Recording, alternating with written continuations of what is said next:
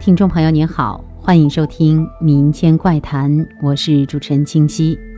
民间常说，如果有人去世的话，他们生前最喜欢的东西最好不要乱碰。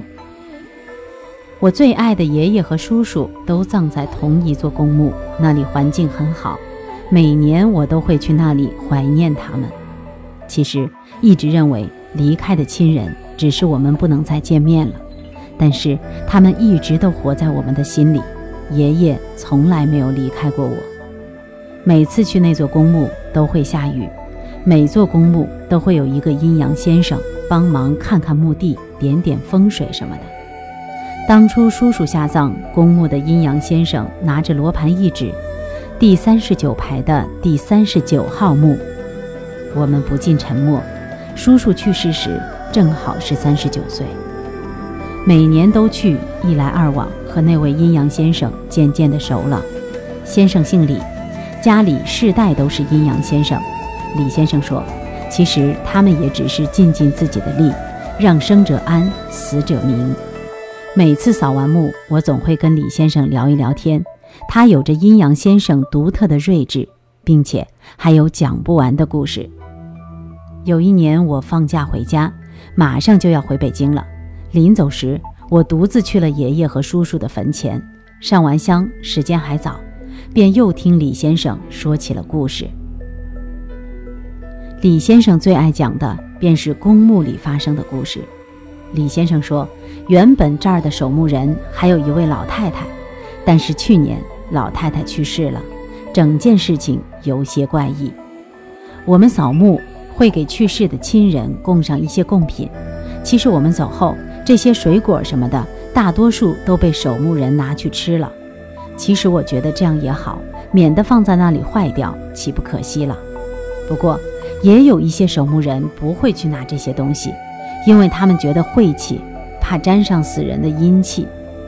而守墓的老太太却不相信这些，每次人家的贡品，家人刚走，她马上就拿走吃掉了。李先生曾经跟她说过很多次，她都不听。有一次，一家人来到公墓，为去世的亲人选了个墓地。李先生一看骨灰盒，就感觉到一股很强的怨气。一问，果然这个去世的女孩是被人杀死的，到现在还没有抓到凶手。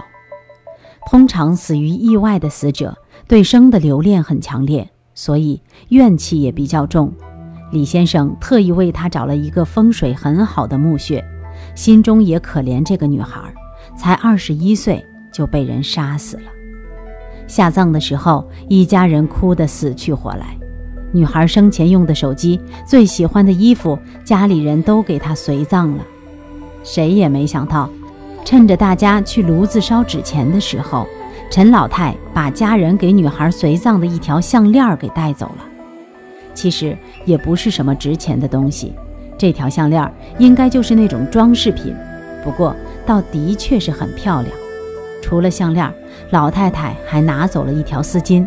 其实，像这种公墓随葬的东西，一般要求都是体积小，并且最好不是什么值钱的东西。正因为这样，所以封墓的时候，谁也不知道少了一条丝巾和一条项链。第一个发现陈老太不对劲儿的不是李先生。李先生平时在公墓，实际上并没有太多的事情，有时候。他常常几天不在。最开始发现陈老太不对劲儿的，是一起在公墓工作的另一个老头。公墓都是修在山里的，守墓人基本都是住在公墓管理处的。老头半夜起来上厕所，忽然听到陈老太房间里有声音传出来，声音还很大，好像是唱歌的声音。老头想，大半夜的不睡觉，这是干嘛呢？仔细听了一下，陈老太居然唱的还是流行歌曲。第二天，老头还笑话陈老太：“这么大的人了，居然还学小姑娘唱流行歌曲。”陈老太很奇怪，说自己没唱过。老头以为他不好意思，便再也没说什么了。但接下来的几天，就感觉陈老太有些奇怪。首先，身上居然有一种说不出的香味儿，好像是香水什么的。还有陈老太特别喜欢唱歌，唱的还全是那种流行歌曲，很多都是老头没听过的。最奇怪的就是，陈老太白天精神很不好，但每到晚上就特别有精神。老头都睡醒一觉了，看到陈老太的房间还亮着灯，还能听到她唱歌。因为是守墓人，老头对于一些鬼神之说，心里还是有些害怕的。他就感觉陈老太实在是有些反常。本来想等李先生回来的，可是谁也没想到陈老太居然死了。中间过程倒也没什么奇怪，就是早晨老头看陈老太很晚也没有起床，便去叫她。谁知道叫了半天没人答应。进房间一看，人躺在床上，已经没气儿了，赶紧通知家人。后来又做了什么检查，说陈老太是死于脑出血。老头跟李先生说，看到老太太死的样子，脖子上系着一条丝巾，一看就不是他自己的。李先生一回想，一下子记起来了，那天那个女孩下葬的时候，就是有丝巾随葬的，多半是让陈老太拿走了。李先生跟我说，陈老太那几天的种种现象就是被鬼附身。新去世的人对人世的留恋很强烈，而陈老太拿走了死者生前最喜欢的东西，死者的怨气全跟着东西一起上了他的身。至于最后是不是被鬼害死的，这个倒也说不清楚。